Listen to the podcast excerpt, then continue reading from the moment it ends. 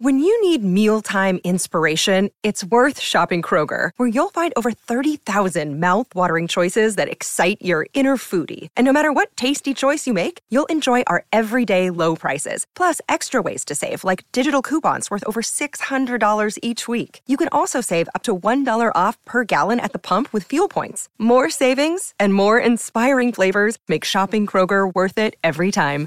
Kroger, fresh for everyone. Fuel restrictions apply. Hello, everybody. This is Marshall Poe. I'm the editor of the New Books Network. NBN listeners like to read books and buy them. So we thought we'd tell you that right now, our friends at Princeton University Press are having a remarkable site wide sale. You can get 50% off books, including ebooks and audiobooks, with the code 50, F I F T Y, at checkout until May 31. You can save some real money on Princeton University Press books. I encourage you to go there and check it out. Welcome to the New Books Network. Hello, everyone, and welcome to the Drugs, Addiction, and Recovery channel of the New Books Network. I'm Steve Beitler, and my guest today has written a deeply informed and valuable book on marijuana. No matter what your beliefs about or experiences with cannabis, I can promise that you will learn a lot from today's guest. In April, Cambridge University Press published Marijuana on My Mind The Science and Mystique of Cannabis by Dr. Timmen Cermak. Tim, it's a pleasure to have you here today. Well, thank you for inviting me. Dr. Cermak is a retired addiction psychiatrist based in Northern California. He spent more than 40 years in clinical psychiatric practice. Tim brings extensive experience from and achievement in the forefront of addiction medicine. He is a past president of the California Society of Addiction Medicine. He co founded the National Association for Children of Addiction. He is a board member on California's Cannabis Advisory Committee. Tim's previous book, From Bud to Brain a Psychiatrist's View of Marijuana, was also published by Cambridge University Press. It came out in 2020. Tim believes that cannabis can be enjoyed safely by most people, as long as they adhere to sensible guidelines and take appropriate precautions. Marijuana on My Mind is balanced and thorough, and it draws on the most current research on the brain to explain the effects and potential dangers of cannabis. So, with that as preamble, let's dive in. Tim, I'm always interested in the backstory to a book. How did you come to write Marijuana on My Mind? There are three levels to the backstory. Uh, the earliest one was uh, back in the 60s as a young man. Uh, my experience with cannabis was uh, really very very fascinating. And and as someone who's going to go into psychiatry eventually uh, what i really was interested in was uh, what what were the changes in my brain that led to the experiences? But at the time science hadn't had no answers to that. Uh, we knew it was thc but we didn't know what thc did. And uh, so the second phase was in the mid 90s when in California, the Compassionate Use Act was uh, uh, re-legalizing the medicinal use of cannabis. And uh, at a conference, I heard a lecture by someone who reviewed the basic science research that had happened in the previous six or eight years. And there were all the answers. Uh, unbeknownst to me, uh, it was very clear that we were beginning to understand precisely in detail why uh, cannabis, uh, how it affects the brain, and why it gives the experiences that it gives. Uh, so I began following the basic and the clinical literature for the next uh, 25 years or so, and, and frequently lectured at the California uh, Society of Addiction Medicine on, on what was developing in that arena. But the, the third level was that uh, I uh, wrote a book in 2020 uh, called From Bud to Brain, which summarized all this science for the healthcare professionals so that uh, clinicians and doctors would have the information they need to be able to give relevant and objective answers to the whole variety of questions that, that their patients bring them. But I realized uh, right after finishing that that that was only half of the story. Uh, the science is a, a, very important half, but the other half is uh, again the experiences, the subjective uh, experiences and reactions people have, uh, and all the uh, all the attributes that they feel exist in cannabis. and that I came to be called calling the cannabis culture. And that needed to be explored as well as a science if we're ever to truly understand uh, cannabis. And so that's why I wrote this, uh, this next book to explore uh, not only the science, but also what I call the mystique of cannabis. Which is a good lead in to my next question. How would you differentiate the two? How would you differentiate the science of cannabis from the mystique? Well, I had a, uh, a marvelous humanities course back in uh, undergraduate school called uh, the the Public and Private Realm, and we read literature and uh, that was really exploring how we all simultaneously live on, uh, in a sense, in two different worlds. There's the objective world uh, that we all can see and and uh, experiment with and agree on, and, and this is where uh, scientific uh, fact uh, is is the primary or, or, or, probably the, the best example of the objective world, where we get rid of all the biases and opinions that we have and come up with uh, with results that can be reproduced by other people over other times. And that's the objective world, uh, the science world. But it tells us literally nothing about uh, when people use cannabis and they have their subjective experiences, how they come to understand these private experiences and how they talk to each other about these private experiences and, and share the private experiences and find that there's commonality. Uh, in in the experiences that people have, and, and and it's this subjective private world that gives rise to such things as beauty and poetry and awe and mystery and uh, and and this is uh, very motivating for people. So if you're going to be able to talk about cannabis uh, in a way that makes sense to people who use cannabis, you've got to be able to talk in their language and and give the respect to listening to what are their subjective experiences and uh, try to find a way to bridge the gap between the objective science that we know and the subject experience that people have. So, given uh, that range of experiences, um, what do you feel that is most important uh, for people to know about cannabis overall? I think I could summarize that in uh, a phrase I use that uh, if you only know the botany, uh, you you do not truly understand cannabis because you also need to know the neuroscience. And what I mean by that in plainer language is if if all you study is uh, how to grow cannabis, the chemicals that are in it, and and uh, and how to use it, and all those techniques and everything, um, you still haven't come any closer to, well, how does it impact our brain? And when it impacts our brain in the ways it does, how does that translate into the experiences that rise up into our mind? Uh, you've got to understand a, a good deal about the brain. You don't have to be a neuroscientist, but you've got to understand that the brain is pre wired to respond to cannabis and you it's very useful if you want to understand cannabis that you also understand that pre-wiring well, I think that's that's a good lead in to um, a somewhat scientific question.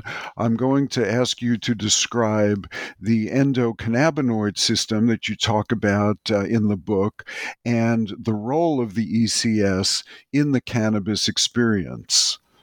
Uh, this is the fascinating part of the of the science story, when we find out that uh, similar to what we found out with uh, with heroin, for example, that when we tried to figure out what it was doing in the body, we found receptors that, that the opiates fit into. And then we found the endorphins, which were natural uh, neurotransmitters that uh, that fit into those receptors.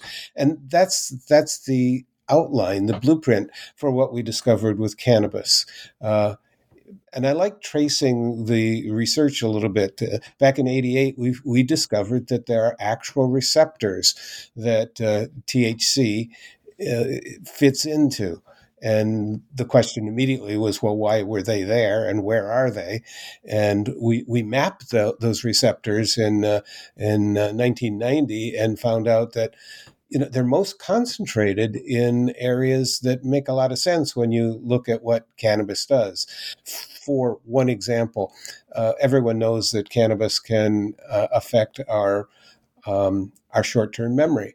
And lo and behold uh, these receptors are very concentrated in an area called the hippocampus which is where we make scratch pad memory our, our initial memory. So then it was two years later in 92 when we discovered that there are, in fact, uh, natural chemistry in the brain, which got called cannabinoid chemistry. Uh, but this is the chemistry which fits into those receptors. And so now we can begin to understand that there is a whole neurochemical system existing in the brain in everyone. In fact, this is evolutionarily so old that we find this cannabinoid receptors, and I'll, I'll use the name anandamide for one of the type of natural transmitters that fit into that. That that's exists throughout all of evolution. As as soon as nerve cells started connecting together, we find this cannabinoid, endocannabinoid, meaning internal cannabinoid system to the brain. So the next thing that we had to find out was, well, what is it doing? Why is it there? The more we looked at it, we saw that these cannabinoid receptors are the most common neuroreceptors in the brain. So it's got to be a, a, pretty pervasively important uh, neurochemical system. And that's when we discovered that it is different from all of the other neurochemistry that we know about, you know, dopamine and serotonin and GABA and all of those. Um, they work sort of in a in a unidirectional downstream way, so that one neuron nerve cell connects to, to the next neuron by spitting out a little bit of that neurotransmitter, and it hits the the receptors on, on the next neuron and it passes messages along. The endogenous cannabinoid system works in the opposite direction. It actually uh, now is seen as the regulator, the master regulator of all our other neurochemistry, so that it it, gives some negative feedback uh, to all the other neurochemical systems to keep them within certain parameters. So if our serotonin system gets to be too active, the endocannabinoid system will give some negative feedback and sort of slow it down a little bit. Or if it gets too inactive, the endocannabinoid system will really decrease its activity and and uh, sort of speed up the other neurotransmitters. So it regulates all the other neurotransmitters. Um, what's very clear is that uh, our brain health and therefore our mental health depends upon having a well balanced endogenous cannabinoid system.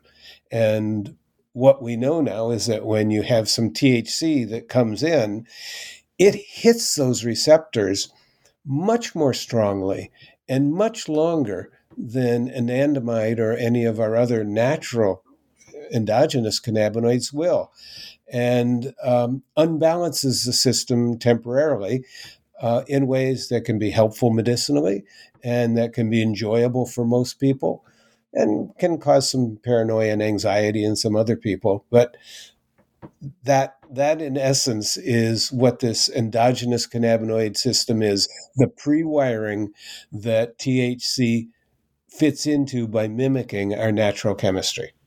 I see. Um, I want to get back to some basics before we pursue some of the topics that you've raised. Could you talk briefly about the differences between THC and CBD? as well as indica and sativa? There are two uh, archaic plants uh, in or species in uh, cannabis. Uh, one is indica, which is a shorter, stouter plant, and people say that it tends to have more of what's called a, a body high, uh, which is uh, deeply physically relaxing.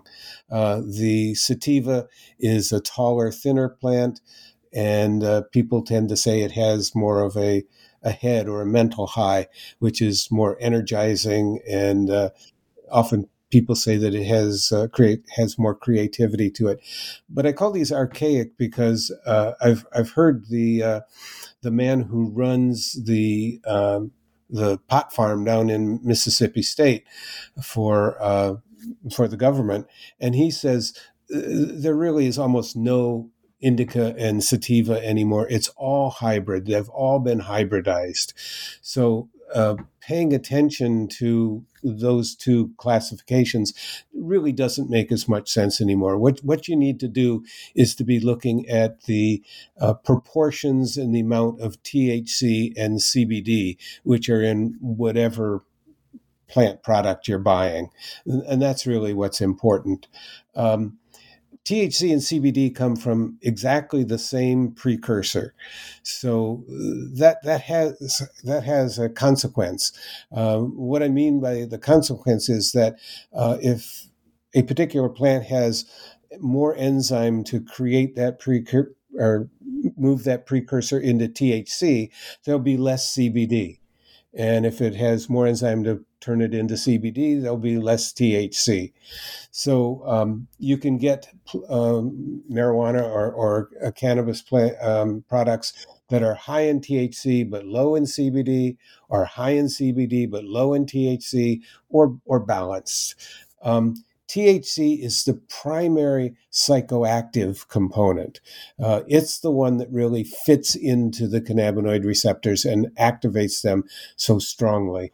Uh, CBD uh, can be thought of as fitting into the receptors sort of sideways and so that when THC fits in, it has a modified response. So CBD can modify THC's response in ways that uh, most people find uh, more likely to cause whatever product you're using to be relaxing and, and not to have as much anxiety. Now, CBD has its own effects in other ways too. It, it's an antioxidant. Uh, and is very uh, very effective in um, reducing some of the um, noxious chemical stimuli that cause pain. So there's there's a lot of things that CBD can do uh, that are separate from fitting into that those cannabinoid receptors. Uh, I wanted to get back to um, something that you touched on uh, in an earlier answer. And my question is this Why are adolescents uh, particularly vulnerable to potential risks of cannabis? Well, two things. First, we have to recognize that there's lots of evidence to prove that they are more vulnerable. Uh, if you uh, start using cannabis at age 13, by age 15, uh, about 17% of people will already be addicted to it. Whereas if you start using at age 20, by 22, maybe 3% will be addicted to it. So there's plenty of evidence that it is more addictive more quickly in adolescence. Now, that's true of a lot of different addictive chemicals, not only cannabis. So uh, I'll go on to some other evidence that that proves that it's uh, more risky for adolescents, and that's in something called the Dunedin study that looked at. Uh, over a thousand people were all born in 1972, 72, 73, and um, did uh, really intense uh, neurocognitive uh, testing when they were 12, 13, before they ever used cannabis. And then again at age 35, and then again at age 48. And what they were able to show is that um, those people who began very early are the only ones who showed any reduction in IQ later on at age 35 and, and 48, uh, as much as uh, an eight points reduction, which is which is enough to modify the kinds of careers that you are that, that you can successfully do. For those people who started later, maybe even at age 18, eh, no matter how much they smoked after that, eh, their IQs didn't change. Uh, so we know from those two pieces of evidence that it's clearly riskier. Now, why? Um, at age 11 or so, when we uh, go into puberty, there is a massive uh, growth of connections among the nerve cells in our brain, uh, what, what, are called synapses. You can think of this as being like uh, springtime in your garden when when your bushes start sprouting twigs all over the place, uh, and it's very useful for the health of that plant to go in and with some skill um, prune. Those twigs which are duplicative or going in the wrong direction or are trying to make leaves underneath other leaves and so they'll never get any sun. So it's it's the pruning is a very important part of the health of, of that plant. And the same thing is true uh, with adolescents that there is this massive uh, growth of connections among the, the nerve cells. And uh, the pruning that happens is uh, the result of learning which occurs um, now those um, connections uh, occur because our endogenous cannabinoid system is pushing the nerve cells out to make those connections. And very clearly, since the brain is still developing and in a very critical stage of development, if you start throwing a lot of uh, uh, high high energy THC into this endogenous cannabinoid system, uh, you begin um, interfering with the natural uh, growth and pruning in all of those connections. So that's the the basic reason why we think that it's extremely important for adolescents, particularly the younger teens, uh, to avoid uh, delay cannabis use and if they do enter into cannabis use, to be uh, exquisitely uh, careful about how frequently they use it because their brain is still developing. The endocannabinoid system has to be well balanced in order for that to occur uh, normally and in a healthy way, and it will be interfered. That health will be interfered with by um, using the too much THC. I, I want to try to tie some of this together if I understand correctly. And I want to ask you uh, what you mean in the book when you talk about the capacity of cannabis to hijack the brain. How, how does that work sort of physiologically and perhaps functionally as well? As well, yes. Um, now we're talking about a small portion of the brain that can be called the reward system. Uh, and we know uh, there's a particular uh, center uh, called the nucleus accumbens. You don't need to, to remember that, but that that's really important because uh, any any drug of addiction, uh, whether or not we're talking about Xanax or alcohol or cocaine or or cannabis, uh, any drug of addiction leads to there being an outpouring of dopamine into that reward center. Uh, and I use the word outpouring because uh, if you have a good meal or a sexual activity or exercise, that causes some rise in the dopamine in that reward system. Uh, and that leads, whatever leads to an increase in dopamine, will tend to be repeated. Um, uh, it's rewarded, and so it gets repeated. And so when you use uh, cannabis too frequently and, and to, too much, um, you get such an outpouring of dopamine into that reward center that it literally begins to change the shapes and the sizes of the nerve cells in that reward center. And that's leads to the kind of hijacking because our reward center uh, alerts us to what stimuli out in the wor- world are salient, which ones are really I- important. Uh, if you're, for example, if you're really hungry and you're walking down the street and you smell a bakery, you're going to have quite a response to that, and you're going to be quite attracted to it. Um, if you have modified this reward system with uh, too frequent cannabis, what will happen is that um, those things that remind you of cannabis, those things that bring it to mind, uh, are um, automatically going to uh, lead you to be thinking about it and seeking it more than you would otherwise. And sometimes more than you would other kinds of rewards. And there's there's some good research that that shows that um, people who have uh, been smoking the most cannabis over time, uh, if you put them in tests where they get uh, uh, financial small financial rewards for the test, that the reward system just doesn't respond as much to the financial rewards. Uh, the brain has been hijacked, and in a way that mentally now you will see anything to do with cannabis as being more important than you would have previously.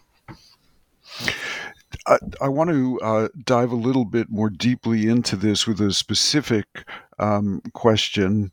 Um, about disease. Is cannabis, in your view, linked to schizophrenia? And if so, what is the nature of that link? Well, I, I like the word linked. Um, and the answer is yes, it is linked. Um, there are two pieces of research that are useful to look at. One is that we now are very clear that people who use high THC cannabis. Uh, there was research in uh, South London where where skunk, uh, which is a um, a gener- generic term really now for very high THC uh, marijuana, um, that those people were um, having uh, psychotic difficulties and schizophrenia like illness four times more frequently than the average population. And, and they then went over to Europe and looked at, I think, 13 different cities. And they just looked at uh, what's the rate of people coming into the emergency room uh, with uh, temporary or, or uh, onset of, of a psychotic disorder. And then they correlated that with what's the average dose, average uh, concentration of THC in the marijuana available in those cities. And again, they found that the higher the uh, THC content, um, the higher rate of uh, visits to the emergency department with uh, psychotic difficulties. So it's very clear that uh, it is linked to psychotic disorders. And for those people who um, become schizophrenic, it's also very clear that if they use cannabis, they will um, have more hospitalizations, longer hospitalizations, and more intense um, psychotic symptoms.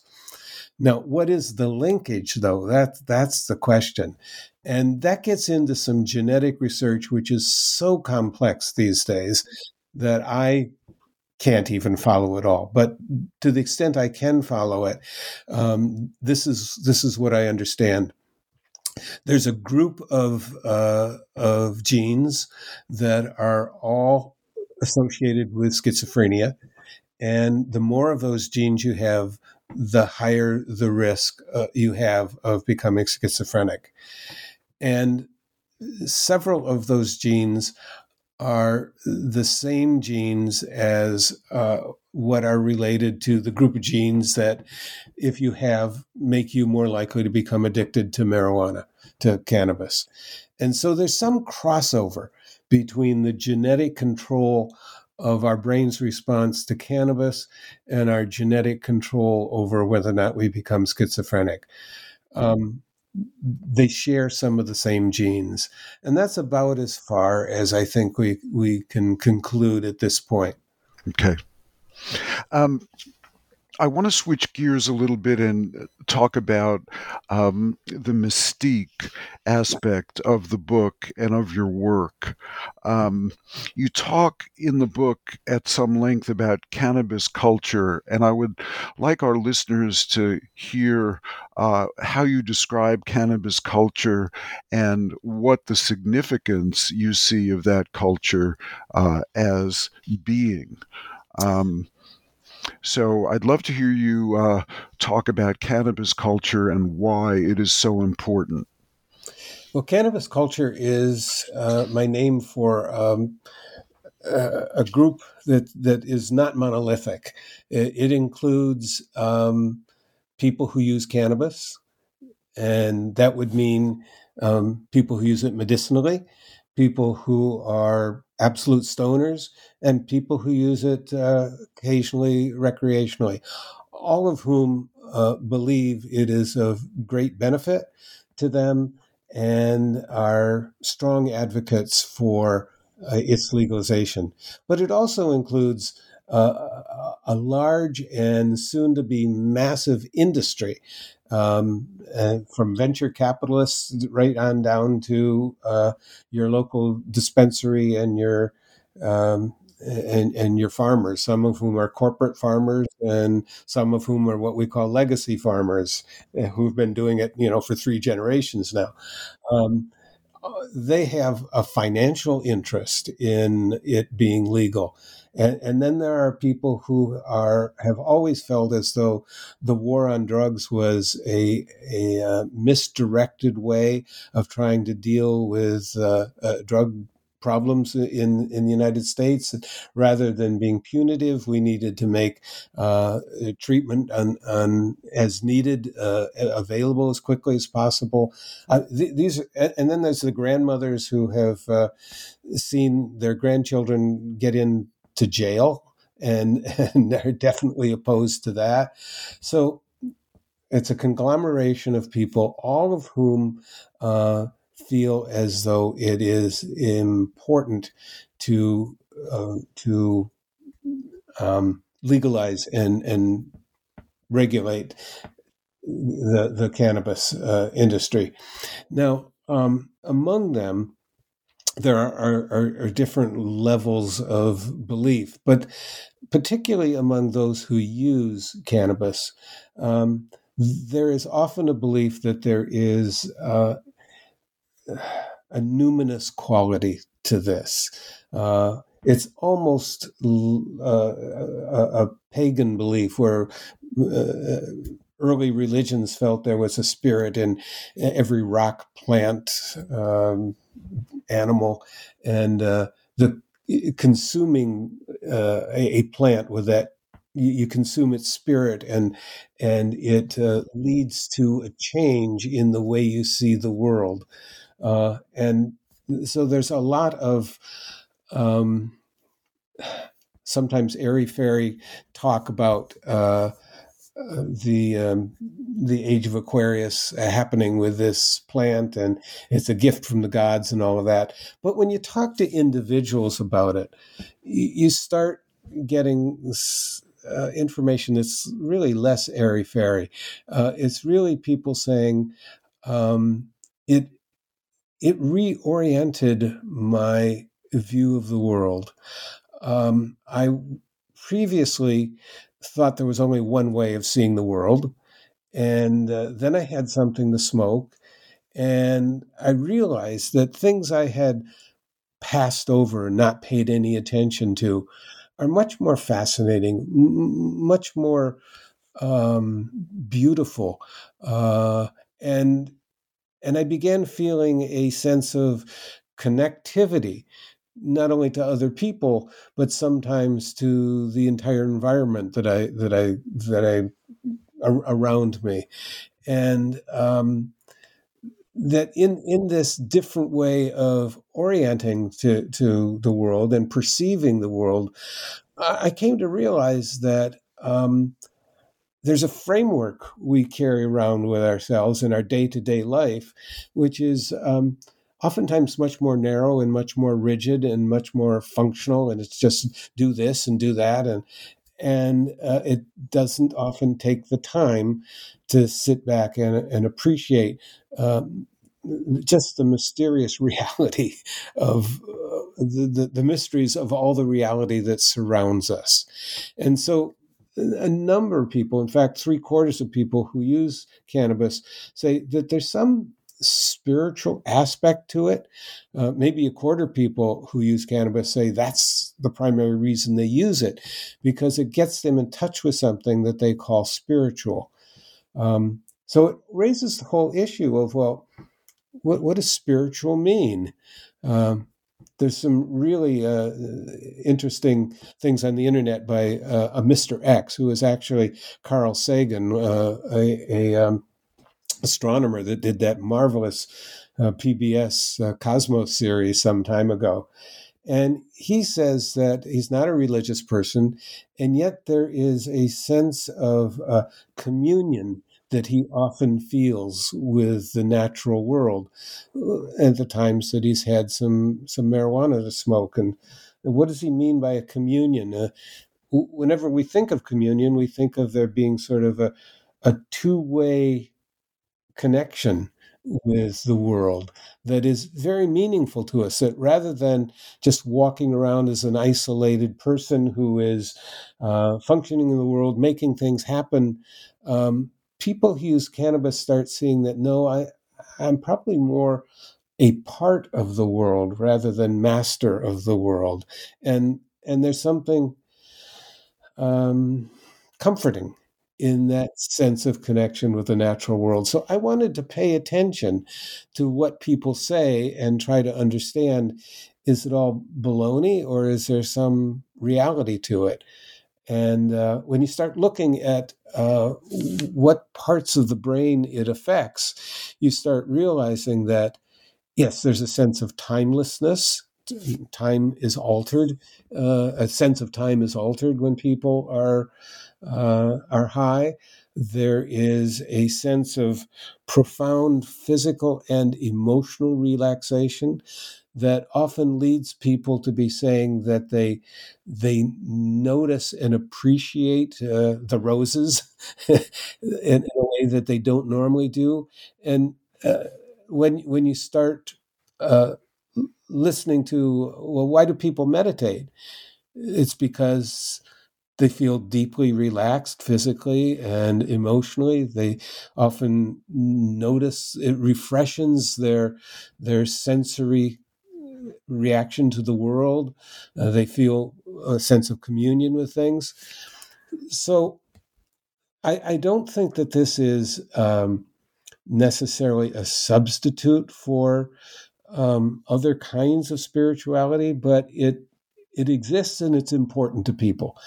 And so if you start talking to people about cannabis only from the scientific objective side and say oh but do you know that you can become addicted and there's uh, it can alter your iq if you start too young and you just starting with all the potential risks the people who in cannabis culture who have some i'd almost say devotion to um, what they see as the benefits they've derived from from their use um, they feel as though you, you, you, simply don't understand. You don't know what you're talking about.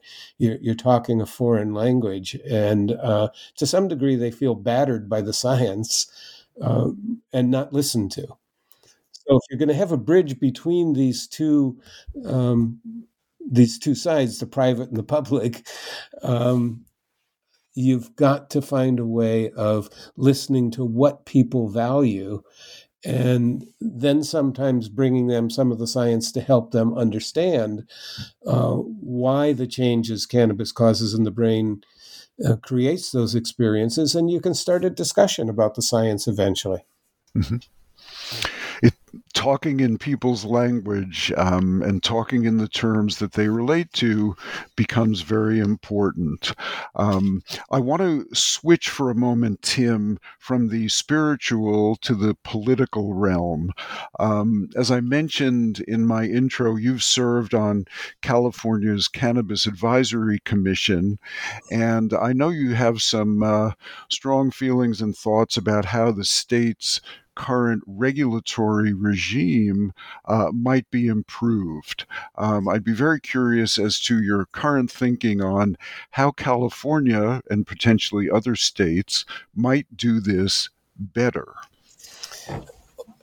As far as I can see, most states are making the same mistake that that uh, California has made, which is there's too much emphasis put on the health of the industry and not enough on public health. So that on the um, the cannabis advisory committee that I'm on, um, there's maybe three out of the 21 who have a public health interest, and all the rest tend to have an industry related interest. And I find that the people who uh, are the employees, the state employees who are regulating, um, they have a tension going on where if they don't develop a healthy cannabis industry, um, then there's nothing to talk about. you know, then it's just going to eventually, if it's if it if it doesn't work, it's it's going to be discarded. So there's an overemphasis on on the health of the industry. Now, California has a particularly difficult situation where um, uh, uh, the estimates are different, but uh, clearly the vast majority of the cannabis which is grown here uh, is not entered into the legal market. So how do you how do you promote a, a legal industry uh, and um, gradually diminish the the illegal side of the industry? And so I, I have some uh, compassion for the people who have that um, as their uh, as as one of the priorities to to make sure that we have uh, a healthy legal industry. But in the process, uh, they're completely ignoring. Um, should they allow vaping with nine, over ninety percent THC concentration with no CBD in it? Uh, is that safe? Well, it is allowed. It, it, it can be sold here. And all of the information that we have about high THC is that that's where people are going to run into more problems problems with addiction, problems with psychotic difficulties. Um, why allow that? And, and yet we're making little or no progress. I would say no progress in getting the regulators to step back and acknowledge, oh, there's there's there could be some risks here that we're not even paying attention to and so we're becoming complicit in permitting these products to be to be sold uh, at, at the same time um, the vaping uh, can have all kinds of, fancy um, flavorings, uh, bubblegum and strawberry and all that. Now, it's not legal in in uh, California for tobacco uh, nicotine vaping to be flavored, but the cannabis can be, and a lot of these flavorings like uh, like um, Girl Scout cookie dough flavoring and all that. I mean, a lot of these uh, are going to be fairly attractive to to youth, and although youth can't go in and automatically buy it, you know they get it one way or another you know someone who's 21 can uh, can say to their 16 year old friend or or brother well what would you like me to pick up for you? Oh i like some of that bubblegum vaping. It's it's just not a good idea. So that's the primary difficulty that i see right now is that uh, public health simply has not been well represented. If it's equally represented among the regulators and among the advisory committees, um, then then I don't think we can ignore it in the same way. Um, I wanted to uh, switch yet again uh, to uh, the family realm, if you will, and I wanted to ask you to uh, talk about, uh, as a physician, um, what counsel would you offer to parents who are concerned about cannabis in their children's lives? Well, the first question I ask uh, a parent when they say, "Oh, I'm worried that my 14 year old is starting to smoke cannabis," the first question I ask them is, "What's your relationship to cannabis?" And you often find that, "Oh, well, I I used it and uh, I still use it sometimes," or um, and where do you keep your cannabis? and what's your relationship to alcohol? So I find that people just want to have their cake and eat it too. they they just want to have their own oftentimes less than healthy relationship to to drugs and alcohol, uh, but they don't want their kids to to have the same relationship. So uh, I get them looking at their own relationship first. And uh, if there's reason for a little bit of humility, I, I, I I point that out to them. Uh, secondly, um, I ask them what what messages have you given? What are the values in your family regarding adolescent use of cannabis? Um, and over and over, I see uh, one member of the family say, "Well, my brother went off to college and dropped out and has never been the same, and I don't want my kid to use." It. And the other member the couple saying, I was using it when I was 13 and it's great. I had fun and I'm a lawyer now, so big deal. Uh, you have to get parents on the same page um, and see what what are the, the values and the messages that you want to be uh, communicating. Um, are you able to talk to your adolescent uh, child about cannabis without preaching? Are you able to talk in a way that's a true discussion where you're actually listening to them and they're feeling listened to? Uh, if you can't do that, you're you're you're not going to have the level of communication that you need. So you need to work more with your ears than with your mouth in in trying to have a discussion with your adolescent.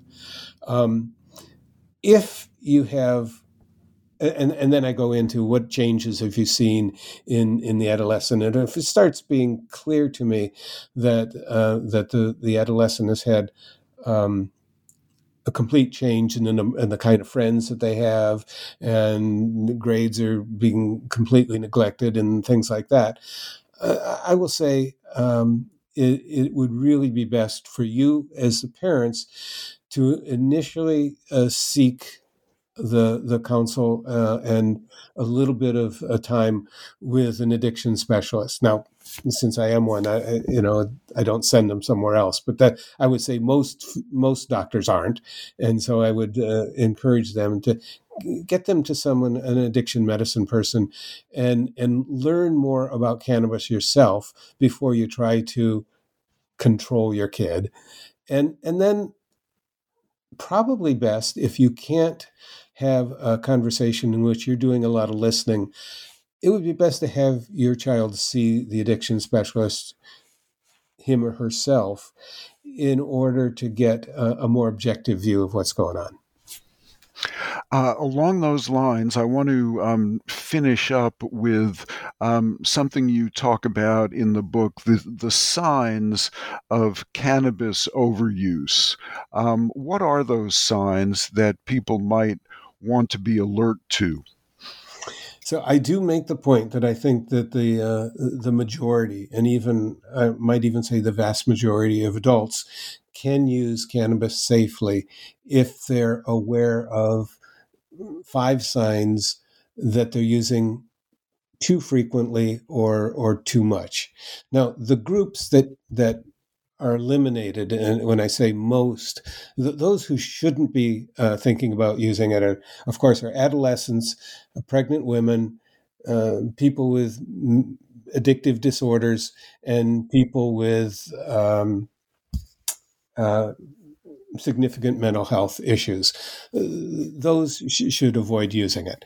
But but for the vast majority, um, what you should look for is it, when you are not using it, when you stop using it. Um, you know, if you uh, go on vacation and and can't use it, or go on a business trip and can't use it, or something like that. Um, do you find that you are more physically restless? Um, and I mean just fidgety physically. Is there is more of that? Are you uh, do you have more anxiety, or even uh, does it rise to the level of irritability?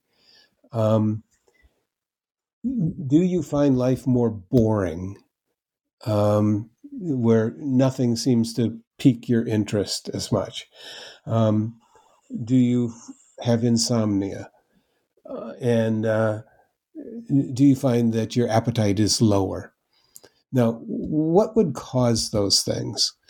Um, and this is where understanding this endogenous cannabinoid system is really important. If you're using uh, cannabis too frequently, it will start, your brain will start reducing the number of cannabinoid receptors uh, as much as 20 to 60% lower than normal, depending on what area of the brain you look at. Um, consistent users will have 20% fewer cannabinoid receptors in their frontal lobes, which are where our higher cognitive functions are. Um, so when you l- begin reducing the number of cannabinoid receptors and then you stop feeding them the uh, higher the you know the higher more active the stronger THC, you actually go into a cannabinoid deficiency state. Your endocannabinoid system is is less active than it should be, and you feel several things which are the opposite of feeling high. So when you're high, people tend to feel relaxed. They can even get couch lock. But when you're not high, you have the opposite. You're fidgety when people are high, they generally feel emotionally more relaxed and uh, chill. But when they stop using, they feel the opposite, anxious and and irritable. When they're high, everything is fascinating. You know that that rainbow on the on the side of a soap suds, every, every bubble in the soap suds. You never noticed that since you were four years old, but now you see it again. But when you stop using, even things that are that are novel don't strike your attention. Uh, and of course, you have the munchies when you're high, and when you stop, you have the opposite of the munchies.